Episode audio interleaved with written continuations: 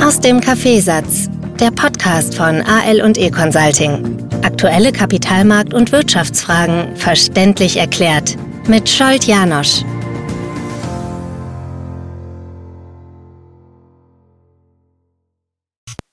Irgendwie habe ich das Gefühl, dass ich aus dem Augenreiben nicht mehr rauskomme.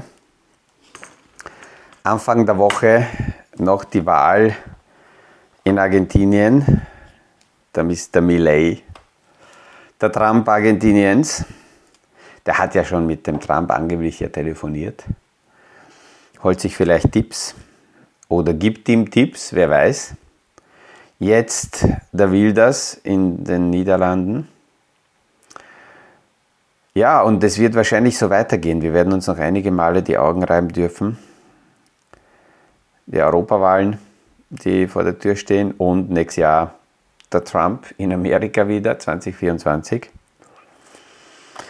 Das Spannende ist, wenn ich von diesem, von diesem Augenreiben mich irgendwie auf die äh, Wirtschaftssituation, auf die Märkte konzentrieren kann, dann sehen wir eines, je stärker die Wirtschaftsprobleme, umso radikalere Schritte wünschen sich, wollen die Menschen, ähm, umso radikalere Typen können äh, Wahlen gewinnen.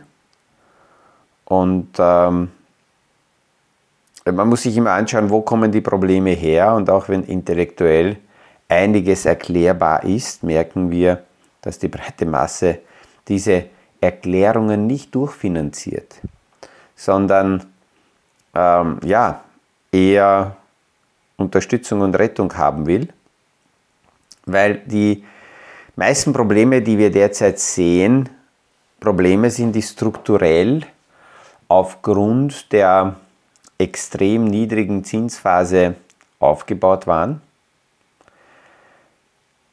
Und jetzt könnte man sagen, okay, diese extrem niedrige Zinsphase war eine Hilfestellung und ähm, man hat das nutzen können und jetzt kehren wir wieder zurück zur Normalität. Aber in dem Moment, wo man selber betroffen ist, vielleicht sogar Werte abschreiben muss, ist es fast verständlich, dass man sagt, na, was ist die Alternative? Ich will gar nicht abschreiben. Äh, irgendwer soll mir helfen und soll quasi meine, meine Schmerzen lindern, indem man äh, ja, mir äh, Hilfestellungen gibt, weil meine Normalität waren die Nullzinsen und ich akzeptiere es einfach nicht, dass die höheren Zinsen jetzt die Normalität sein sollten. Wo fangen wir mit den wirtschaftlichen Problemen an? Ich gehe nochmal zurück nach China. Diese Woche haben wir mal über China gesprochen und wie die Vorteile und Nachteile im chinesischen Markt sind. Und auch der chinesische Markt äh, wird von Aktionen bewegt werden, die langfristig vielleicht gefährlich sind, aber kurzfristig trotzdem notwendig sind. Seit etwa zwei Jahren oder mehr als zwei Jahren steckt China in der Immobilienkrise. Und so zwei Jahre sind im Normalfall für Immobilienkrisen ja, gar nicht so lang. Wenn wir uns nur zurückerinnern, äh, Japan hat jahrzehntelang oder seit Jahrzehnten genau deswegen äh, Nullzinspolitik, weil eine Immobilienblase geplatzt ist. Und äh, diese Immobilienblase, die, die, die, das ist schon recht lang her, dass diese geplatzt ist. Das war nicht gestern. Und deswegen ähm, ist die Frage, wie, wie lange es dauert, bis so etwas rausgeschwitzt wird äh, vom System ähm, nicht in ein, zwei Jahren gelöst, sondern möglicherweise dauert das deutlich länger. Ähm, auch in Amerika stehen die Immobilienpreise, steht der Immobilienmarkt, auch in Europa steht der Immobilienmarkt. Warum sehen wir noch keine größeren Probleme? Naja, weil die äh, Notenbanken daran interessiert sind, die Zentralbanken daran interessiert sind, äh, zeitlich diese Probleme zu schon in die Länge zu strecken und ein wenig zu verschleppen. Und deswegen sehen wir äh, eben die, die äh, Probleme nicht. äh, Möglichkeiten für Unfälle gab es schon einige. Wenn wir zurückgehen, 2007 haben die amerikanischen Immobilienmarktprobleme begonnen. Und auch damals hat man versucht, mit der Zeit zu arbeiten. Und am 14. September 2008 ist dann ein Unfall passiert mit Lehman Brothers und es hat viele Entwicklungen beschleunigt. Ähm, auch jetzt könnten Unfälle passieren. Im März des heurigen Jahres äh, tauchten die Bankprobleme auf in Amerika. Äh, das war äh, nicht unbedingt eingeplant. Und die Lösung dafür waren dann dementsprechende Unterstützungen, damit man Zeit gewinnt. Auch in Europa haben wir Probleme im Bankensektor bekommen, weil natürlich von Immobilienproblemen sind als erstes die Banken, Banken betroffen. Und je länger der Immobilienmarkt steht, umso stärker wird der Druck gerade auf die Banken. Und ähm, in Europa war die Wochenendübernahme von Credit Suisse durch UBS eine Geschichte, die ja nicht nur auf der Bankenebene sich abgespielt hat, sondern hier ähm, hat die EZB äh, im Hintergrund sicher dementsprechend motivierend äh, mitgewirkt, damit diese Transaktionen stattfinden und ähm, äh, eine, eine mögliche Welle sofort eingedämmt wird. Auch die Probleme im britischen äh, Pensionssystem letztes Jahr sind recht schnell gelöst worden. Das heißt, immer wenn solche aufpoppenden Probleme nicht ausarten zu einem Unfall, sondern recht schnell gelöst werden, ähm, heißt es nicht, dass die Probleme weg sind, aber die breite Masse bekommt davon gar nichts mit. Es wird darüber auch eigentlich gar nicht gesprochen. Und ähm, deswegen ist dann so, dass die Menschen das Gefühl haben, es passiert gar nichts und wünschen sich dann ebenso radikale Figuren und radikale Schritte. Äh, wie schnell wird der Immobilienmarkt wieder in Bewegung kommen? Naja, das hängt davon ab, wie kritisch bestimmte Unfallszenarien ausschauen werden. Wenn Situationen auftauchen, die systemrelevant sind und kritisch, dann wird es wahrscheinlich schneller passieren, dann werden die Zinsen auch schneller runtergehen und äh, wird Liquidität wieder bereitgestellt. Gelingt es, dass die Probleme nicht auftauchen, sondern die Schmerzen verschleppt werden, dann wird es nicht so die schnelle Reaktion geben. Das Problem ist nur, wenn die Schmerzen länger dauern, und das kommt bei den Menschen an, dann sehen wir das bei Wahlen, weil dort radikale Ideen dann kommen, weil die Menschen dann nicht von der Wirtschaft die Lösung oder von den Zentralbanken erhoffen, sondern äh, dann von der Politik. Und das ist in vielen Fällen eher eine sehr gefährliche Entwicklung. Ich höre immer wieder, wenn ich über den Immobilienmarkt mit jemandem mich unterhalte, dass äh, Menschen sagen, naja, was soll schon bei Immobilien passieren? Immobilien sind einfach sicher und es gibt die Mikroimmobilienmärkte in der eigenen Umgebung, wo man jetzt Wohnung oder Haus oder Immobilie für sich sucht für, für äh, die Kinder oder für die eigene Wohnmöglichkeit. Diese Märkte stehen nicht so stark wie die großen Immobilienmärkte. Ähm, aber auch wenn man sagt, ja, bei Immobilie ist, ist, ist immer schon die beste Anlage gewesen, es stellt sich immer die Frage, welche Alternativen gibt es. Und äh, diese Abkürzung TINA, There is no alternative, diese Abkürzung kam aus einer Zeit, wo es tatsächlich diese eine Alternative nicht gab, gerade für konservative Anleger, nämlich die Staatsanleihen. In der Niederzinsphase oder in der Negativzinsphase waren die konservativen, risikolosen Anlagemöglichkeiten tatsächlich mit Null Ertrag versehen und deswegen hat man gesagt, naja, da ist keine Alternative, äh, da, da ähm, weil es keine Alternative gibt, äh, deswegen ähm,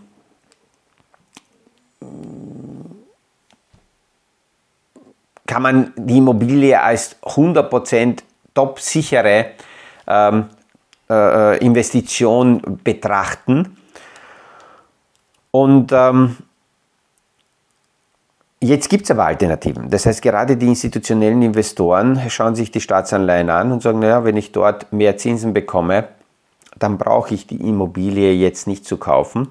Und diese Veränderung ist nicht langsam gegangen, so dass man sich darauf einstellen hätte können, sondern in den Relationen des Immobilienmarktes war das schockartig von heute auf morgen. Deswegen ist also der Markt in diesem Bereich auch komplett stehen geblieben. Interessant ist, dass China derzeit, das ist jetzt durchgesickert, an einem Rettungsplan arbeitet, an einer sogenannten weißen, äh, an der weißen Liste. Aber sie werden nicht die Ritter auf, äh, auf dem weißen Pferd in der weißen Rüstung sein, sondern mit der weißen Liste ist es gemeint, dass hier die 50 größten Immobilienentwickler in China von den Banken unbesicherte Kredite bekommen sollten. Das heißt, die Banken würden keine Immobilie, kein Grundbuch dafür bekommen, sondern sollten den Immobilienentwicklern einfach so Geld geben. Die leisten natürlich ein wenig Widerstand, weil Immobilienentwickler, die strukturelle Probleme bekommen haben, dass die jetzt Geld bekommen sollten. Äh, schwierige Situation. Es geht immerhin um 450 Milliarden äh, Dollar was hier an Liquidität hineingepumpt werden sollte. Da sehen wir, wenn die Probleme groß genug sind, dann kommen solche kreativen Lösungen. Mancher Immobilienentwickler hätte das gern auch in Europa, aber wer weiß, wenn die aktuelle Marktsituation lange noch so bleibt, dann kann es durchaus passieren, dass wir ähnliche Situationen bekommen, weil alleine in diesem Jahr sind äh, fast alle Immobilienentwicklung und Bauprojekte gestoppt worden anstatt 30.000 Wohnungen, die notwendig sind, alleine in Wien. Jährlich werden vielleicht 5.000 fertiggestellt. Das heißt, auf der Nachfrageseite besteht weiterhin ein Problem und wenn die Inflation runtergedrückt werden sollte, dann müsste eigentlich die Notenbank und die Zentralbanken auch darauf schauen, dass nicht nachfrageseitig wieder die Inflation nach oben geht und Wohnung ist recht äh, relevant, sowohl bei der Miete als auch im Kauf für, äh, den Inflations, äh, für die Inflationsberechnung. Und ja, also somit äh, ist die Geschichte noch nicht ganz vom Tisch. Gehen wir noch mal kurz auf Trump ein und wie wirkt sich möglicherweise Trump auf die Märkte aus, auf die Portfolios aus? Diesen sehr, sehr langen Part, wo ich darüber reden könnte, wie meine eigene Befindlichkeit ist mit der Art von Trump und was ich von den ganzen politischen Ansätzen von Millet und Wilders halte, diesen sehr langen Teil halte, äh, äh, erspare ich uns, das lasse ich aus, das überspringe ich und konzentriere mich nur auf äh, die Betrachtung, ähm, äh, auf die Zusammenhänge mit dem Kapitalmarkt. Am 16. November 2000, nein falsch, am 8. November 2016 hat Trump gegen Hillary Clinton gewonnen. Und ich kann mich noch erinnern, nur ein paar Wochen vorher, aber selbst wenn man Anfang des Jahres 2016 jemand gewesen wäre, der gesagt hätte, der Trump wird gewinnen, dann wäre man, für, wär, wär man wahrscheinlich für verrückt erklärt worden. Ich denke, abgesehen von Trump hat es wahrscheinlich tatsächlich fast niemand geglaubt, dass er es gewinnt. Es ist ja das gesamte amerikanische Wahlsystem ja sehr pervers, äh, noch aus der Steinzeit, obwohl die sich für so modern halten. Einerseits äh, die, die Struktur da mit den Wahlmännern und wie das also gemacht wird und andererseits die Frage des Geldes. Ohne sehr, sehr viel Geld kann man nicht ins Weiße Haus. Und äh, deswegen ist auch die Idee dort mit diesem vom Tellerwäscher zum Präsidenten ja, äh, tatsächlich eine Geldfrage. Entweder bringt man das Geld mit oder äh, man sammelt so viel Geld ein, dass man sich das leisten kann. Das Problem ist nur, damit schafft man sofort Abhängigkeiten, weil irgendwer spendet und dann gibt es die Erwartungshaltungen. Aber wie auch immer. Aber stellen wir uns vor, irgendjemand hätte erzählt 2016, nicht nur, dass der Trump 2016 die Wahl gewinnen wird, er wird dann die nächste Wahl verlieren, wird dann im Schlepptau ungefähr so gefühlte 50 Verfahren haben und permanent vor Gericht stehen. Aber das macht alles überhaupt nichts. Er wird nämlich diese Gerichtsverfahren und die Auftritte dafür nutzen, dass er fast schon wieder im Wahlkampfmodus ist und wird 2024 wieder gewinnen. dann als erster Präsident sich selber begnadigen, das hat es noch nicht gegeben. Ja, und, und dann, dann hätte man, also so einen Menschen hätte man 2016 ganz sicher nicht nur für verrückt erklärt, sondern geschaut, dass die Person irgendwo in einem gut gepolsterten Raum mit der Ich habe mich lieb Jacke sitzt. Und das zeigt aber, wie, wie wenig wir davon ausgehen können, dass wir sagen, was können wir uns vorstellen und das wird auch passieren und leiten ab, was an den Märkten in fünf Jahren, in zehn Jahren passiert, weil es berechenbar ist. Ich habe diese Woche darüber gesprochen, dass diese Berechenbarkeit eigentlich nicht aus den Märkten gekommen ist früher, sondern die Berechenbarkeit ist von den, von den Akteuren gekommen, diese Puffer. Systeme, die im, im, im Kapitalmarkt, in der Wirtschaft drinnen waren, die konnten wir berechnen. Da haben wir gewusst, wie die reagieren und deswegen hatten wir das Gefühl, dass die Entwicklung berechenbarer ist. Also diese Puffer sind raus und somit können wir die Entwicklungen nicht mehr ganz uns vorstellen. Und jetzt kommt auch noch die KI-Entwicklung dazu.